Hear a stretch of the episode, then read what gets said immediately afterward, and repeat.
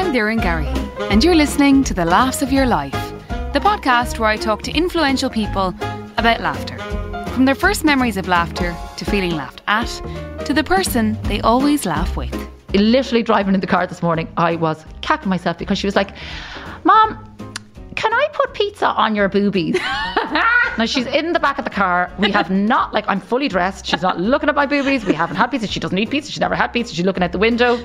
And she was like, can I put pizza on your boobies? And I'm like, yes, of course. Of course. Anytime. And I'm looking like there's a truck here beside me. And I'm like, you have no idea the conversations that we're having right now, you know.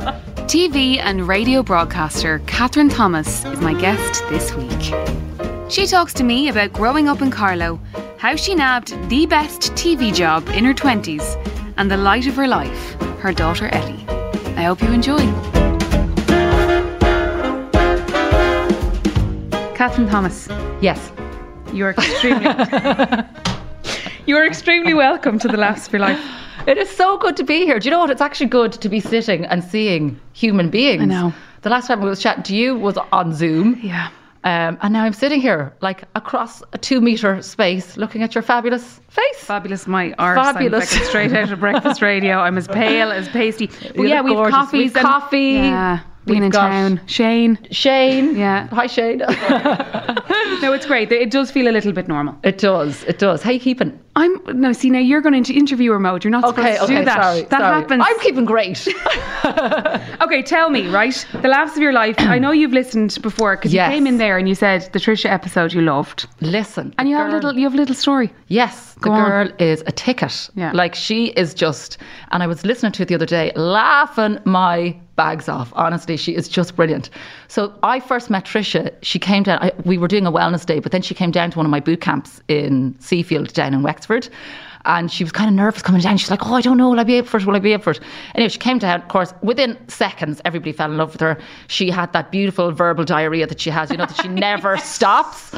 And anyway, so she gets into the car and I had two of my best friends down with me, Antonia and Ruth. And I just asked them to be my bridesmaids, right? Yeah. And like Ruth, now I'd been in business for 5 years. She'd never crossed the threshold of the boot camp because she was like, forget about it. As soon as I asked her to be bridesmaid, she was like, Jesus. Down she comes for the week to try and lose a few pounds. And anyway, Trisha gets into the car. We were going to the beach. I said, come on in, we'll give you a lift down. And she starts talking about the 9 sisters that you had a big chat about. Yeah. And my friend Antonia turns around and says, how do you manage, like, with weddings and you know, the bridesmaids? And she was like, don't talk to us. No, we made a pact that it would be so tacky. You'd never have 9 bridesmaids, like my big fat gypsy wedding. Horrific. Can you imagine the tackiness, the awfulness of the whole thing? No. And we were just in the car. And there was just silence. And we just broke our arses laughing. And Tony said, you know, Kathryn's having 10 bridesmaids. Well, I swear to God, Trisha Lewis never lost for words. That moment she was like, God love her. What did she say? She was just, she said, I know, like, I didn't mean it like that. It's just our sisters. And I was like, Trisha, stop digging. Just stop. Throw it away. We laughed ourselves silly. Oh my God. Stuff. But she's just one of those, you know, she's kind of, it's all out. And I love her to bits. What you see is what you get. She's brilliant. But look, it's not about Trisha, it's about you, Kathryn. Yes. So shall we start? Shall we commence with our questions? Let's do it. Kathryn Thomas, your first memory of laughter. Okay, my first memory of laughter, I couldn't actually pinpoint a single memory because when, like, we had been talking about doing this podcast, by the way, I should say this, for months. It wasn't like you were desperate, that you were kind of ringing me at the last minute, or that I was too cool for school not to be in beforehand, but it was literally trying to get a date for the two of us. So anyway, but I couldn't think of actually one moment. Like, in our house growing up, there was just always carnage. So there's me, my brother David is a year older than me, my sister Linda is 3 years younger, and we were just always in trouble. Like, we were always, I idolised my brother. Like, I was a real tomboy. Yeah. And when we were, like, we were just always beating the shite out of each other.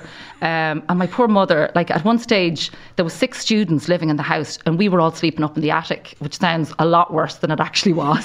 Oh my God, I love it. Because, like, my dad's business had gotten into trouble, so there was an IT in Carlow, so she loaded a load of students into the house and she was feeding them and, you know, looking after them and the whole thing. And so we just used to spend what seemed like weeks up in the attic. Like, there was just, like, our beds up there. And we went through a stage of enjoying the WWF. Do you remember the WWF? Oh, yeah. The World Wrestling Federation. And my brother was always the Ultimate Warrior. And for some reason, I was Jake the Snake Roberts. He was the one that I absolutely loved. And he was going, I used to go in, get the mother's dressing gown, like the floral dressing gown. He always wore this kind of cool cape. So I'd be in that, and then he had a bag with snakes in it, so I'd go around with the pillowcases and like a load of wool, pretend they were snakes. My brother, always cool, the Ultimate Warrior, and we would just beat the shite out of each other, morning, noon and night. And my sister, we had her going around, God love her, as one of the girls with the... the ring girl. Yeah. And I mean, it was just endless laughing, endless. And as I said, like, my mother was killed trying to kind of keep us apart. We had our cousins that lived across the road from us as well, who all just happened to marry us in age. Do you know what I mean? So David and Susan, yeah, I'd better explain that. David and Susan were the same age. Me and Alan were the same age. So you married your cousins. Yeah. No, I hear you. It was a match. It was a match, yeah. And Linda and Jennifer. So myself and Alan were the buddies. Like, we were always together. And Alan was a really quiet, shy, good child. And I, on the other hand, was just everywhere there was trouble, everywhere that you could get into trouble, I was there, and I drag him with me. So, I mean, like, knickknacks, thrown stink bombs through people's letterbox. And like that, I just remember hiding behind the wall of somebody's poor house, like somebody's, some old one that you just threw a stink bomb in, and you're hiding by the wall, and you are just doubled over. Like, I mean, when I think back now, like, just horrific. Knickknacks. Then my grandparents lived, and this was our favourite. Like, I can still feel the laughter when I think about us doing this. They had this big high wall that looked out over the road, and there was kind of a cutout in the wall. So myself and Alan used to, you know, sit there for hours looking to who was going in and out of town, and you'd throw like a conker, or you'd throw an acorn on top of somebody's head. Like, you'd never do it to anyone old or anyone with children, but like people in their 20s, all in, you know. And it started like that, but then it developed over time to like basins of water, and then it was basins of water with cow shit in it. No, Kathryn. Yes. And because the lane was so far, like, you'd throw it and then you'd just leg it down the field, and you'd never get caught. So, you were bowled. Bowled, yeah. And then... But I can't imagine you being like properly bowled, like in like mean in school or anything. No, I was never mean, but it was always like pushing the boundaries you know, that sort of... Anything that like was remotely like dangerous, stuff that you shouldn't be doing. This was actually really mean now when I think about it. Like, did you ever do prank calls? Yeah. So the prank calls were a big kind of phase that we went through. I was thinking about this only yesterday when I actually was going through the questions again. I was like, I can't actually believe we did this. So we'd go upstairs to my mum and dad's room, and they'd have the telephone beside the bed, and the 0503 phone book, right? And you know the way in the phone books back in the day, it would always be Mr. Thomas or Mrs. Garrahy, yes. Mr. and Mrs. Garrahy or whatever. But then some people put in their full names. Yes, so like Peter and Mary O'Brien or Claire and Eugene Garrahy, right? So you'd go through the phone book and you'd try and find a couple whose names were in the phone book, right? And but you'd never do it in the 0503 area because that's where we lived, so you'd always have to look at the 059 or the 057, so they'd be far enough away that you'd never get caught. Anyway, so say for example you'd look up Claire and Eugene, and so then if a man answered I'd get Alan on the phone, and if a woman answered I'd get on the phone, and she'd be like, hello, and I'd be like, hello, is Eugene there please? No, you didn't. Oh, you little hussy. Sorry, who's this? And I'd be like, sorry, who's this? This is Rebecca. And like at that point, we'd be like, so they'd know, like, you know, get off the phone, that's disgraceful. But like, this is the shit that we found. So you basically you planted affairs in people's houses. Yes. Holy God. I don't know what age I was. Maybe like 12. My God, you messer. I like it though. I like that level of devilment. I mean, but when the phone hung up and you would just be creased on the floor, like absolutely anything to just knock the crack out of anything. Yeah. So there were loads of laughs, and very, very fond memories of childhood, I have to say. The first time you felt laughed at, Kathryn? The first time I felt laughed at, well, it probably happened before this, but the first time I think that it properly affected me, I had done first year in St. Leo's Convent in Carlow. Like my brother had gone to boarding school, and my mom felt that I wasn't ready to go to boarding school, right? And I think, like, obviously I was a bit of a wild one, kind of hadn't really calmed down, you know, she felt that I wasn't sort of independent enough to go off. So anyway, I went in second year, so I was kind of like the new girl arriving in. Okay. And that's not easy. No, it wasn't. It wasn't. And I had been, like, I'd never been conscious about myself, never been conscious about my body or how I looked. I was always super confident, and, you know, always, as I said, up for a laugh, any old bit of different you could get into. But I remembered that first day that I arrived in and had all my books and I didn't know anyone, and I'd cried my eyes to sleep the night before. Anyway, and I'm walking down this big long corridor, and, you know, it was probably only 4 meters, but back then when you're that size, yes, and everything seems so large, and, like, I don't know whether there were lads in fourth year or fifth year and sixth year, but like 6 or 7 lads up the end of the corridor, and, you know, it was like that silence. They looked at me coming, I was like, oh, and just put the head down and just started walking, and I had to walk through them. Oh, I hate that. Had to walk through them, and I just remember getting closer, and I was puce by the time I got to them, even though at that stage, you know, nothing had been said. Yeah. But I remember walking through them and the whispering, and then I just remember them bursting their asses laughing. Aww. So that was the first time I probably felt properly, you know, conscious that there was this kind of teenage thing happening. I was only probably 14 then at the time. Yeah. So that there was a kind of an us and them when it came to boys and girls, and, yeah, you know, that age, how you have to kind of, you know, manage that whole piece. Yeah. So. And how did you find boarding school then? I loved it. Did you like it? Yeah, I loved it. I loved it. Now, again, you know, the rules didn't suit me a lot of the time. Right. I just about managed to get into... Didn't suit me. I love that. As if rules suit other people. Like.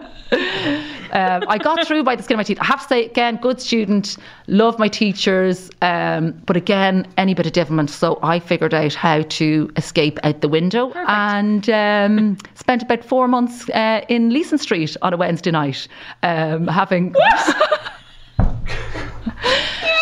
Casually said that. What do you mean? Well, I figured out how to unscrew the break the glass thing without setting the fire alarm off, to get the key, right, to get out, to open a window, and I would hitchhike into town, into Leeson Street, to go to Legs, have an ale dance, joking, and come back in time for roll calls. It was shocking when I think about it now. Like, when, Kathryn, I know. So Wednesday nights you'd be in Leeson Street. Yeah, and the only reason I got caught was there was a teacher that saw us there. This is gold. Yes. Holy moly. So I know. And tell me, okay, at what point, so what were your subjects in school that you liked? Like, did you know that TV or radio or that kind of life, did you want that? I wanted to be an actress. That was my thing. So yeah, kind of performance. I always did acting when I was in school. I always was, you know, part of the fesh, always, you know, the community games from like a little one. Like I did speech and drama with a brilliant woman called Mary Doyle in Carlow. And then, you know, but as you went through school, I think you had a bit of this as well. When I heard your interview with your podcast with Paul Mescal, my dad was, I was like, I want to do drama, want to do theatre studies. Dad was like, no, you get your degree before you do anything. Yeah. So, I wanted to do communications in DCU, but missed it by 5 points. So ended up in UCD doing arts. But anyway, to answer your question, yeah, I kind of always wanted to do some sort of performance. Didn't know that it was going to be TV, but it was something, you know, I thought it was going to be acting. You know, I thought I was off to Hollywood. Yeah, same. And yeah, got as far as Donnybrook, for sure. Here we are. Now we're on Dame Street. But I loved school, and like the boarding school experience for me was brilliant. That aside, you know, that little phase that I went through of jumping out windows, that aside, it was a mixed boarding school, and it gave me a brilliant sense of independence, you know, and still my best friends today are still my best friends from school, you know. It was a tight-knit little group. And was sport and fitness, was that big then or was that later? No, that was big in school because, again, I was quite the little chubster when I was growing up. Same. In primary school. Like, probably not helped by the fact that that was another story that you made me think about. Actually, in the early days, we used to do these sales outside the family home. Right, we'd set up the ironing board, and we'd sell all matter of, you know, any of shite that you had in the house, like teddy bears, and we'd have Linda and Jennifer making dandelion perfume, and then we'd just go up to the shop. and just devour whatever. Yeah. Penny sweets. But that, the thing was that my cousins always ate the penny sweets. I was going for like the big giant bar of dairy milk and the snowballs and everything. So anyway, probably didn't help the fact that I was, you know, quite overweight when I was going into secondary school, and I hadn't really been playing a whole lot of sport. Okay. But when I was there, it was compulsory. So I got big into running and big into hockey, and that's kind of where it started for me, kind of healthy eating and figuring out that I felt better when I was healthier, you know? Gotcha. Okay, well, we will come back to that. Okay. The moment when if you didn't laugh, you'd cry, Kathryn. Oh, God. Again, I couldn't think of just one of these. Like, it had to have been one of the years. Like, so I spent 10 years travelling with No Frontiers, and we had so many situations, I cannot even tell you, that were so awful that we got ourselves into that. When I think about it, like, and it's only now that the show has kind of been over as long as it has that I think it's okay to talk about it from an insurance perspective, you know, that way, or from like an RTE perspective. Yeah. But the moment probably the biggest one, I was chatting to Mark Boland, who was the cameraman with me for years and years on the road, and I was only chatting to him yesterday, and he was like, "Do you remember that time in Papua New Guinea?" And I went, jog my memory there, you know, because like we all have sort of different memories of what happened. Of course, but yeah. Anyway, long story short, it's going to be a long one anyway. Sorry, Shane. So I had wanted to go to Papua New Guinea for 1,000 years. Kept saying to RTE, we need to do a programme in Papua New Guinea. They kept saying, no, absolutely not. Who in the hell wants to go to Papua New Guinea? Anyway, finally got it over the line, and off we went to Papua New Guinea. So I had produced the story of what we were going to do and all of that. Obviously, I hadn't produced very well. And we got there, and like Port Moresby in Papua New Guinea, one of the most dangerous cities in the world, we actually, by complete and utter random fluke, met Dennis O'Brien in Port Moresby airport when we landed, right? He was just setting up Digicel, which was his company all over the Caribbean. Yeah. And he said to me, he kind of knew me from, I was doing a bit of work with the Special Olympics at the time. And he had kind of said, "What are you... Don't tell me, Jesus, Kathryn, you're out here promoting holidays." I said, "Absolutely, Dennis, that's exactly why I'm here." And I was like, "Sure, isn't it all about the final frontier?" And he was like, "Okay, this is our security guard. We have 15 Irish people out here, and they have full security at all times. Have you got a satellite phone?" I was like, "I don't want a satellite phone at that stage." Mark and Ruth, who were the crew, they were like, "Yes, we'd like a satellite phone. Yes, sorry, who are you? Can we have your number?" Yeah. So at that point I went, "Oh, okay, this could be a little more tricky than I thought." And of course, we had gone up, we climbed Mount Wilhelm, highest mountain in Papua New Guinea, same height as Mont Blanc, blah, blah, blah. Anyway, I had wanted to go to this Gulf province because I had seen on the National Geographic that there was this old deserted gold mine, right? So I had wanted to go and find, and there were all these old relics of tanks, but left exactly how they were in World War II. So I had wanted to go, and so anyway, we were 3 days, we hired this guide, and then he hired 5 more fellas. And anyway, off we went, and we were heading up river, trekking through the jungle. We were 3 days upriver, right? Now, there are no roads in Papua New Guinea. There are 2 roads, one like that goes one side of the island and one that goes the other side of the island. There are 800 different tribes speaking 800 different languages. So you think like 800. Yes. So you think like it's the Bull McCabe here who are territorial over their fields and their land. Right. Over there, like the Bull McCabe looks like, you know, Snoopy, right? Like they are literally. And so anyway, as we crossed over land to land, anyway, we got to this river, right? And we were having to like put a big rope across the river, and we were like lashing through all the gear over our head. It was kind of this height, the current was flowing. We were all holding onto this rope, trying to get across. Everybody got across the river except me. So, because they wanted to get a shot of me coming across the river. Right. So Mark had set up his camera. He was like, "Action!" I'm like, "Woo, here we go." And the next thing, like literally, I just hear this coming out from like on my right hand side, and I turn, I'm literally ready for my shot, and this guy is running at me, and he is just wearing this loincloth. He has a 3-foot knife. No. Yeah, his teeth are all red because they eat this betel nut out there, so like it's kind of a hallucinogenic. So he's red eyes, red teeth, and he is literally running at me, and I'm just like, "Oh," to stab you. Oh, yeah. And I was just like, "Oh my God, this is the moment that I die. Like, this is where it's going to happen." Like, and then it was on camera. Yeah, but the thing was, I just, at that moment, like, I reacted in a way that I didn't ever think that I would react, which was, I thought I would run or charge or scream.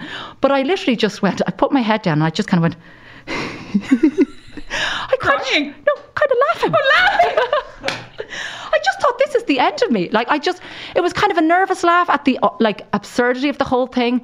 I was so riddled with fear. I couldn't move. I couldn't scream. I didn't jump into the river. I didn't do anything. I didn't do anything except put my head down until he was literally at my face screaming, and the spit was, like, on my face. Oh. And I was just like, oh my God. Anyway, after about, one of the guys eventually came across, like, they didn't speak each other's language because they were from different tribes. Yeah. It was mental. So a three hour standoff, all our money, our watches, our water, everything. Yeah.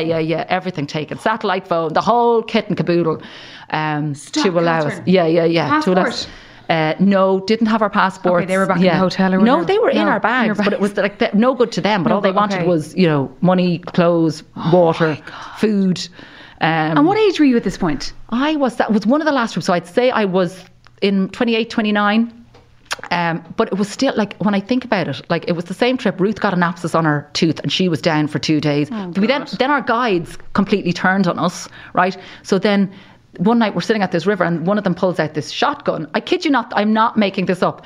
And he was like, we were like, what the fuck, why does your man have a gun? And the guy was like, oh no, it's fine, it's for the wild pigs. And I'm like, why is he pointing it at us? You are the wild pig. Yeah. So anyway, then they took the rest of our water and they fecked off back to where they were because they realised all our money was gone from your man, so we didn't have money to pay them. They took your water? Yeah, so we had, like we were, like, miles from anywhere, so water was the only thing. Like, we had what you call them, tablets, sterilising tablets that you could actually sterilise the river water. Anyway, this is a very long story. Absolute madness. Like, just bizarre. And then we were kind of lost in the jungle because they all fecked off, and then we were just with the one guy who we started out with, and he had no idea where he was. And then I got malaria. Perfect. Yeah. But I remember lying on the riverbank, like, I think we were kind of 2 days back into our journey, back to civilization at that point. And the three of us were lying in our sleeping bag. And I was like, lads, this is brilliant. And were you scared? Like, no, I mean, I think in a way always explains to me who I am. Like, that for me, that sort of adventure, that being lost. And if whatever shit was going to go down, it was going to go down. I mean, probably not what anybody wants to hear when they hire you to go and do a job. Right. You know? But I think you need to be a bit daft to deal with. I mean, poor Mark was just like, every day he was like, we're going back. And I'm like, we're going forward. We can't have come this far. We're almost at the goal mine. Ruth is dying with an abscess and I've got malaria. We've nearly been killed. And I'm like, come on, we can do it. But I do remember laughing on the riverbank that night going, and the three of us were in floods. And we were like, lads, what? Like this, nobody on the planet knows exactly where we are right now. And there's no Google Maps or anything. No. Okay, but so you were 28 or 9 then. Yeah. What age were you when you started the show? 21. I think I've actually asked you this before. I'm just like cornered. I just want to know. I'm like, did you know then how brilliant or how not lucky, because it's not luck, it's talent, and, you know, you get a job like that because you deserve it. Oh no, I absolutely got a job like that because I was lucky. I got a lucky break, but then I made that lucky break work for me. Yes. You know what I mean? Yeah. Like, yeah. I in the first 2 years, I dropped out of college to do it. And my nana was like, you can't, what? Yeah. To do some sort of a TV show. And how did it come about? So, that was actually for a TV show called Rapid. So I was in UCD, not really enjoying it, spending all my time in the bar because I was raging. I wasn't doing communications and DCU, and just basically wrote to all the TV production companies, I'll do anything, I'll go anywhere. And so I just did voluntary work, and my job was to hold an umbrella over Duncan Stewart. Remember Duncan Stewart from About the House? Yes. So my job was to get sandwiches and hold the umbrella for him when he was practicing his lines, and it was raining. And that was with a company called Coco, and then I got a job labelling tapes in Coco and just doing the you know, general dog's body stuff. And they were looking for a female presenter, so I was putting all the tapes in and labelling them. And then I said, I can do this. It's not acting, but I can do this. So yeah, got a shot. Hilary O'Donovan, producer at the time, gave me a shot, and I was auditioning. They had their lead, their lead presenter, Jason Sherlock. And sure, now I knew nothing about sport. This was for a kids' sports show. Yeah. So I knew nothing about sport. But I was kind of sporty enough, but didn't know the teams or whatever. Yeah. So did an interview and did a horrific, I had to interview the head of sport out at UCD, shocking interview. I made an absolute balls of it. And so it was so bad that I, you know, didn't hear anything for a week, then booked my flight off to Greece, back to the Greek islands for the summer to work as a bar tart. And then within 3 weeks got a phone call to say that I got the job. So that's how it started. So it was 3 years doing a TV show called Rapid Kids Sports Show. And then I jumped onto No Frontiers and did that for 10 years. 10. So, yeah, I mean, it was still like the greatest job ever. And did you ever get sick of it, or did you ever go, oh, no, I don't want to go here? No, never. Like, it was incredible. And it was just working with the same group of people, you know, yeah, same. And you're such a close team, because when you're on the road, you get to know something. Like, we were on the road for 6 months of the year, you know. And then you become so comfortable, so then the work is better. It's the crack. And yeah, we always knew, and we knew how to work hard and we knew how to play hard. So you'd always get your stuff done. And then on the last night, you'd have a rap night, whether it was in, you know, the jungles. Well, it was not in the jungles of Papua New Guinea, but whether it was in New Mexico or whether it was in Venezuela. I mean, we had some great times, you know. Do you know how many countries you've been in? I have added this up before, and I think it is 90. Actually, I don't know. I can't remember. I have added it up, but I can't actually remember. In or around the 100 mark. Yeah, anyway. Yeah. Your favourite? Papua New Guinea. Papua New Guinea, I swear to God, because I never had a trip like that was so kind of out there, you know what I mean? I love Africa. Probably Africa's my favourite continent, because it's like every time you go there, you experience something new, you know. And mm-hmm. It's like every country is so different, yeah, to the neighbouring one. And then like we did this incredible trip to the Antarctic, which was amazing, like a trip that I'll probably never ever do again. Mm-hmm. And it's just like a different planet, you know, when you see what's going on with the world now. It was like, it was such a privilege, do you know what I mean? Mm-hmm. Like, it taught me a lot about different cultures, and it actually taught me to be really comfortable with myself as well, because I think I grew up on the road seeing different cultures and different women and different ideals of beauty, and yeah, you know, there was no one right way to be, you yeah, know yeah, there wasn't a right way. Like, just because, you know, back in the day, like when I was in my 20s here, the mm-hmm. ideal was skinny, you yeah, know. Now we're all about big bums, but yeah, you know what I mean. But in, like, I was traveling around South America in my early 20s, and it was just ass and boobs, baby. And they didn't look at you twice if you didn't, you know what I mean? And then in Mongolia, it was like, if you didn't have like a really high colour on your cheeks, okay, like that wasn't a sign of beauty. And then in Ethiopia, it's like, how long is your neck? Yes, you know, they put these, yeah, and so yeah, women with really long necks. And so it kind of was like, it was an amazing education, you know what I mean? Mm. It really was amazing education to see how different people live. And again, yeah, there's not one right way yeah, to live your life, you know what I mean? There's yeah, so many different ways out there. So, okay, Kathryn. Yes. Your no laughing matter moment in life. My no laughing matter moment. It would definitely, that brings me back to my very early days of pregnancy. Mm-hmm. So I think a lot, like I've talked a lot about this at this point, that myself and Pádraic, we struggled a lot to bring Ellie into the world. Mm-hmm. And it was quite a long journey. And you know, and there were kind of ups and downs in the middle of, like, there was some mental times as well, you know, like and some funny times when you kind of had to try and find humour in the darkest of days. Do you know what I mean? But we had finally, we'd gone through a lot of treatments, gone through a lot of fertility treatments. We were with an amazing woman called Mary Wingfield in the Marion Fertility Clinic. She is just unbelievable. And we had finally gotten pregnant. Mm-hmm. And we had been, I think we'd been for 2 weeks, 3 weeks, and everything was fine. And then it was come back in 6 weeks.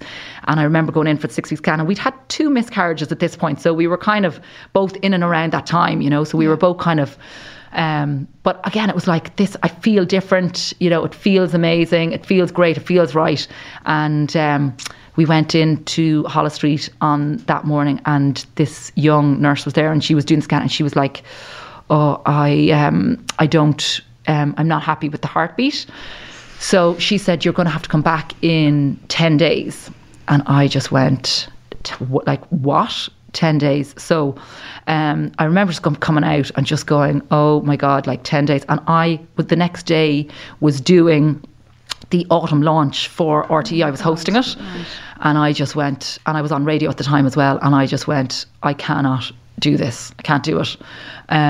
So I just rang and I said, listen, I have to take a few days out. I was just not able to cope. Yeah. And I think it had just been years of kind of being okay and kind of getting everything and getting myself into a space where, and the two of us getting into a space, and we were so positive. Yeah. And then our world just crashed, you know.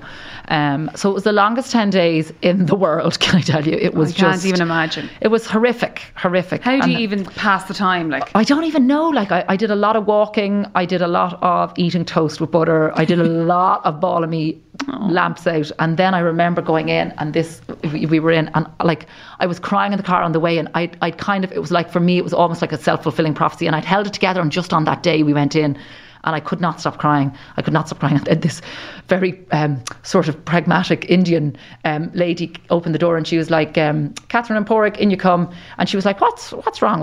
And I was like, it's 10 days and it's just not going to happen. And in the middle of it, she was like, your baby's doing great. And I was like, whoa.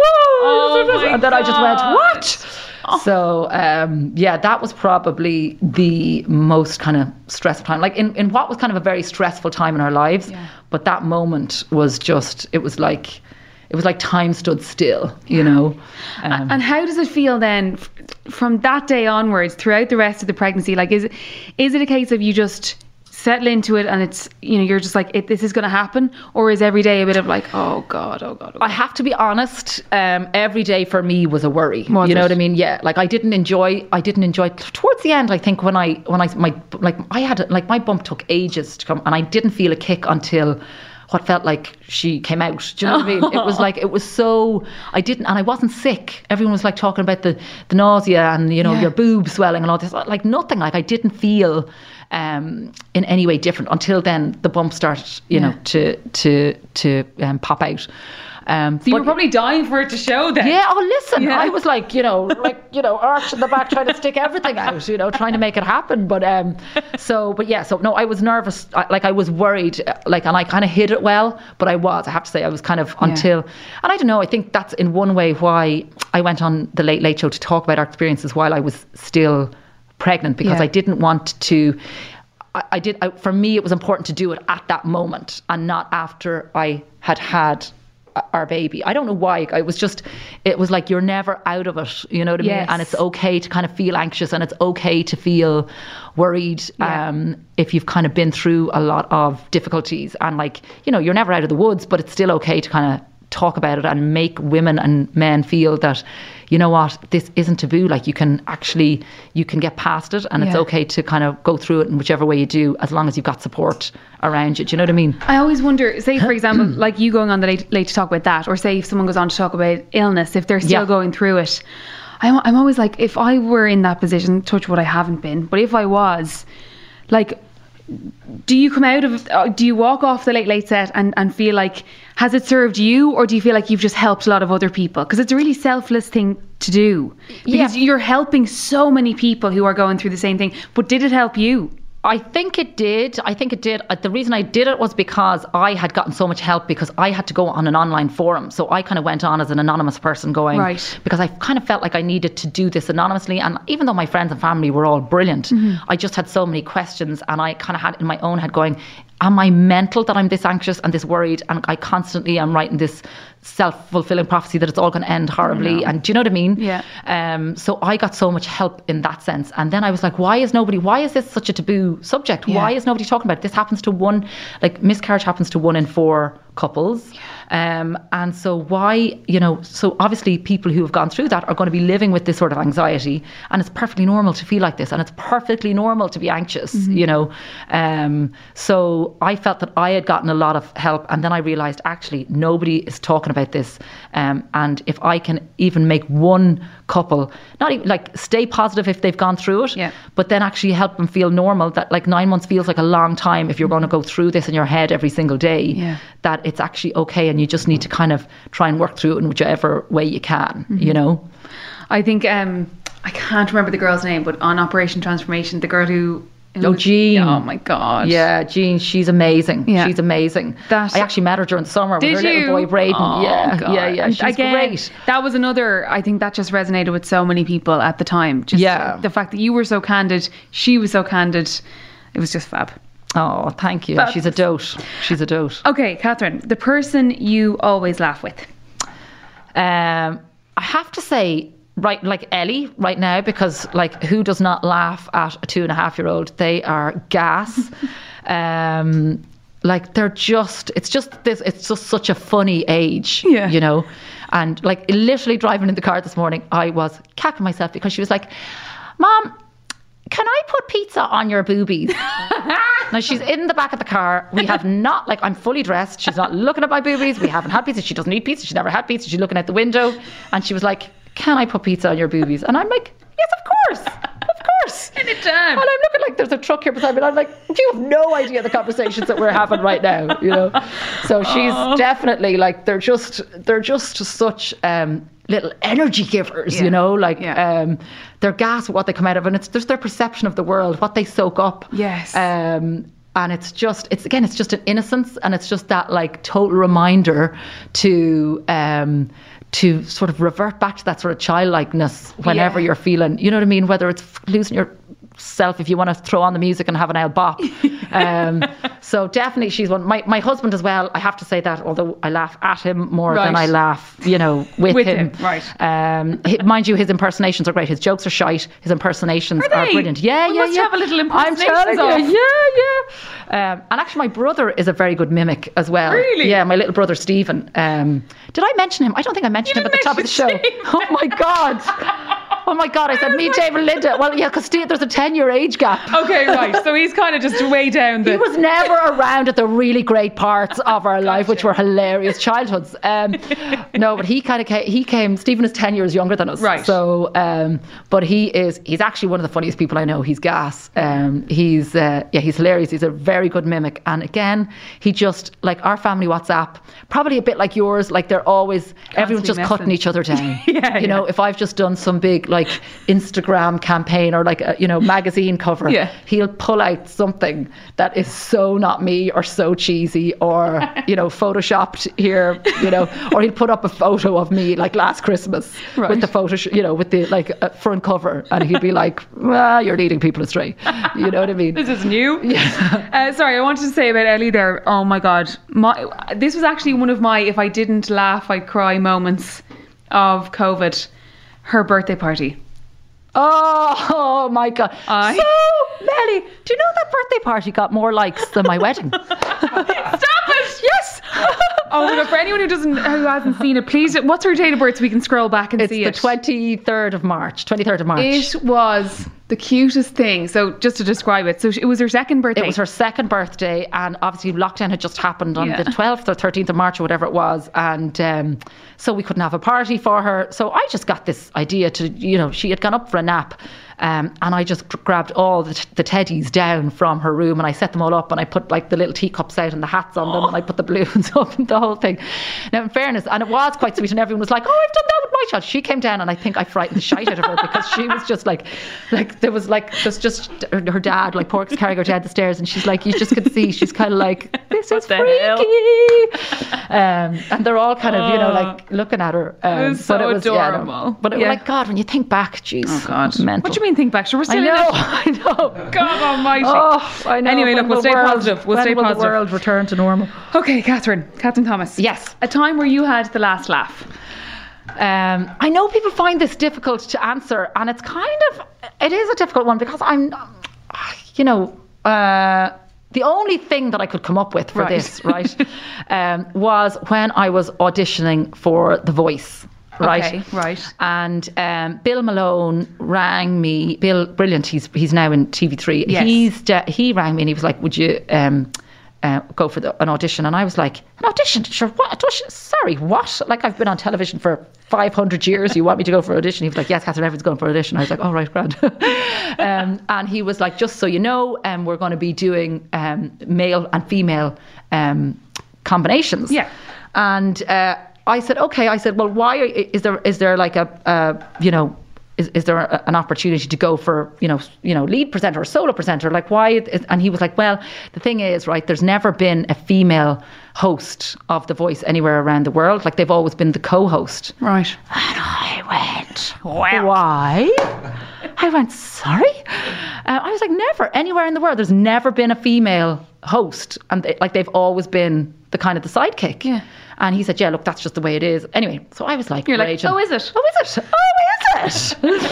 So, and I knew, so Endemol, they also was RTE. It was going to be like Larry, obviously, with Shinnawil, and the Shinnawil were the company. RTE were going to be involved in the decision process, and Endemol, who were the Dutch company. So on the day of the auditions, there was like all the Dutch crowd were in, and they were monitoring everything. And so I had gone on off with myself, and I was going, okay, Dutch. Okay, what do the Dutch like? And I had found this full length orange, like, so the colour of the flag. Right. Amazing. Oh my God, I love it. So I had said to Linda, the producer in Shinnawil, can I change outfits in the middle of the audition? And she was like, no. Don't be ridiculous. Like, why? You're just going to audition with this person and then audition with that person and then it's done. And I was like, no, I'd like to do one of my own. And I would never do this. Like, I would never, ever do this. Go on. But I was like, just, can I have, like, just give us a go with a different outfit on my own. So, so they did. And I left, and I kind of thought, well, I did a great audition with like two different guys, and I thought it went really well. And anyway, I happened to be in Greece at the time, and Bill rings me and he was like, you got the gig. And I was like, woo! I said, okay, brilliant. Who am I doing it with? Like, and he said, no, like your host. He's like, you're working with Owen, but you are the lead host. And I went, is Who Run the World? Fabulous. I love it. Oh, thank you. Thank you. Yeah, I felt like I was going to go off and do an Oscar speech there. I'd like to thank the Dutch. I'd like to thank my orange full length dress. Oh, I love that. And so you were just like, I want to do it on my own. And so they did. So they let you. Like, you just no. Maybe they were doing female auditions on their own as well. But I just kind of wanted to do it. And yeah, so that's how it happened. And so, Owen was your co. Now he's my co-host. Yeah, the brilliant Owen. We won our gold award. I know. Like, did you hear? Congratulations. Thank you. Thanks, Kathryn. I'm so well deserved, I have to say. So well deserved. Okay, Kathryn, if laughter wasn't the best medicine, what would be? Dancing. Oh. Has anyone said sex? Has anyone said sex? Go on, Kathryn, tell us more. No, I'm not going to go because I can't go to stories about that. So I'm going to go with dancing. I love it. What kind of dancing now? Actually, would you get anything? Would you? Like, I like, when I tell you, like, dancing makes me feel, you know, and I go back to Ellie, you know, it's like when you feel like free and you feel, you know, and it probably has a lot to do with the fact that you've probably had 4 or 5 gin and tonics when you're on the dance floor, but like dropping it like it's hot, doing the Beyonce. I mean, and the thing is, I actually think I am Beyonce or Jennifer Lopez when I'm out. Yeah. And I was convinced when I was 21 that I was a fabulous dancer. And then iPhones with videos came out and it stopped me for a while. It stopped me in my tracks. I kind of went back into, you know, sort of side of the dance floor, and then I went, you know what, no, you just got to go with it. Go for it. Who cares? And, dance like no one's watching. That is literally, so for me that is, there's nothing like it, and I miss it, you know what I mean? Like the last time we had a proper full on bop was our wedding last August. And I was up on the grand piano, up on the tables, like, and that's my problem as well. For some reason, the dance floor, like, serves its purpose for the first half an hour. After that, the ledge of that fireplace, Shane's desk, Shane's knee, your chair, table, wherever, anything that's kind of an elevated surface. So I have a platform that is my spiritual home. So. We didn't talk about the wedding at all. I remember everyone was like, Kathryn, oh my God, the wedding was so bad, the dress is so bad, blah, blah. But I remember hearing a day or two after, it was like, oh my God, it was like kind of outdoors. Yeah. But it was like covered over. But just as Kathryn was about to walk up the aisle, the heavens opened. Yeah. Was that a nightmare? It was. It was a nightmare in the lead up to it. I'm not going to lie. It was a nightmare in the lead up to it because we then had to just erect this kind of marquee, you know. And I was ringing Siobhan Ryan and Jean Byrne in Met Éireann and had them like literally on the mobile. Stop. Oh, yeah. swear to God. Ring at Jerry. What's the story? At 3:05 tomorrow, Jerry, you need to move it. Siobhan, and then Siobhan was like, oh no, Catherine, there's cloud cover coming in now, I'd have to. And then I'm like, oh, do I need to move the wedding to Tara Fee? That's a direct line to Met Éireann. Yeah, I love it. And so anyway, Jerry was like, put up the tent, Catherine. So anyway, up the tent went the night before. And I had, planned. So Pádraic and Ellie were walking down one set of steps, and it was a long walk down the garden. And myself and my dad were the other side. There was four of us coming. And because I had so many feckin' bridesmaids, the 10 of them, it took them an hour to get out in the beautiful, glorious sunshine. Oh, stop. So they kept dry. Oh, for feck's sake. And then it came for our time to enter, and out we came, and we got down the first set of steps, and I was looking over for the next thing. Like, it didn't just rain, it was like monsoon. It was like monsoon. Sideways rain. Yeah, so we had to literally run, but we were pissing ourselves when we got into it. It was brilliant. It was, everyone was laughing and we were laughing. What was Norma Jean like?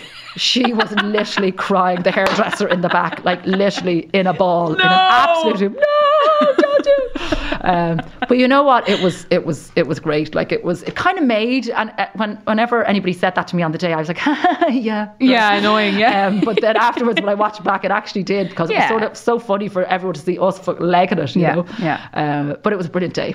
Loved every minute of it. Okay, Kathryn Thomas, are you ready for your quickfire round? Yeah. The actor you always laugh at.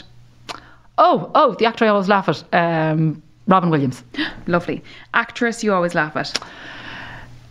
Amy Schumer. Nice. The comedian you always laugh at. Do you know what? In the last few days, James Patrice has been making me die laughing. The outfits. He actually, James and Carl Mullen, I have to say as well. Brilliant. Stop the lights. James, well, he knows I'm in love with his father, Jim, right? Who's from Carlow. But Jim and Fran and Vanessa and Jay, honestly, the costumes, the facial expressions when his lip disappears and his big teeth. I cannot get enough of that. And then Carl Mullen, who I don't know that well, and I've only recently started following. Yeah, you of course as well, Darren. You as well. Oh, stop it! But, Carl's brilliant. Yeah, the Ryanair sketch. And then when he was talking about his trip to Bolivia, and I actually had to text him afterwards, and he was like, oh yeah, that time when I went down to a dynamite mine in Bolivia. So after Carl was talking about the dynamite in Bolivia, he was online talking about visiting a dynamite mine. I texted him and I was like, oh, did you visit that prison in Bolivia? Went in that was run by the inmates. That was then shut down after a drug bust. And Carl's like, oh yeah, I spent a day there as well. I was like, yeah, as if it was perfectly normal, casual travel. Just your average sightseeing. Yeah. Okay. And Joan Rivers as well. I love her. Oh yes, oh lovely. Joan Rivers. And finally, Kathryn. Yes. Your best or worst joke? Oh, Joan Rivers, just as I mentioned her, what's worse than getting drunk in a bar and going home having sex with Willie Nelson? What? Waking up and realising it's not actually Willie Nelson. Yes! I love her. Oh my God, Kathryn Thomas, thank you so much for sharing the last of your life. Thank you for having me. I enjoyed that. It was brilliant. Thank you for listening to The Laughs of Your Life with Kathryn Thomas. I hope you enjoyed it. Kathryn's Pure Results Bootcamp retreats return this January 2021. You can go to pureresultsbootcamp.com for more. If you're enjoying this season of the podcast, don't forget to like, subscribe, rate, review, and all those other things. This podcast is brought to you by Collaborative Studios.